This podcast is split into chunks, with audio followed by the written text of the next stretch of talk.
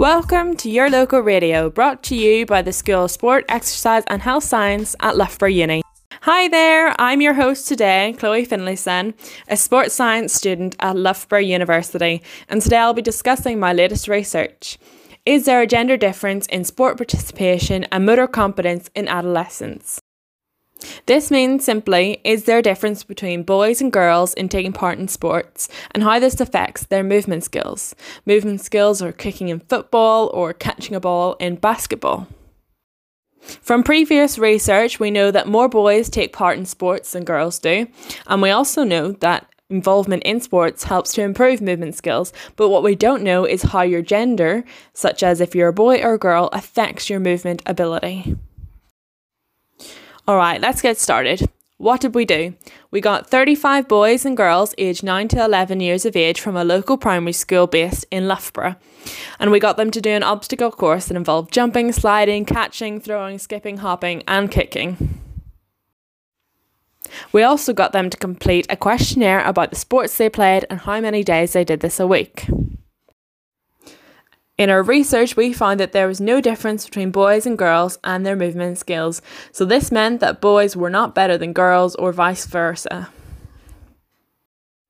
So, what does this mean practically for the parents, the teachers, and the coaches that are listening to this radio right now? What can you do, or what does this mean for you? This means that there is no difference between specific sports.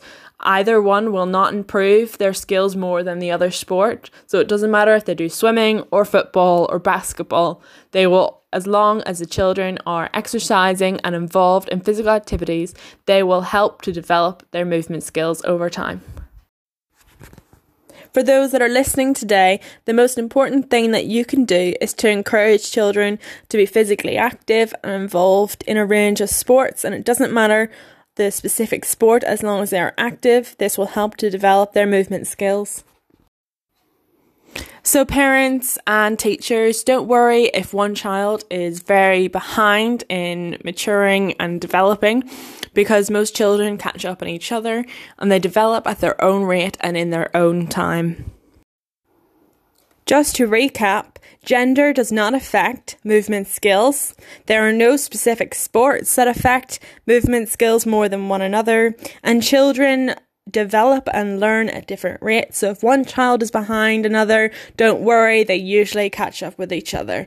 So keep going, keep encourage them in physical activity and sport. Thank you for tuning in to your local radio. We hope that you tune in again soon. Bye.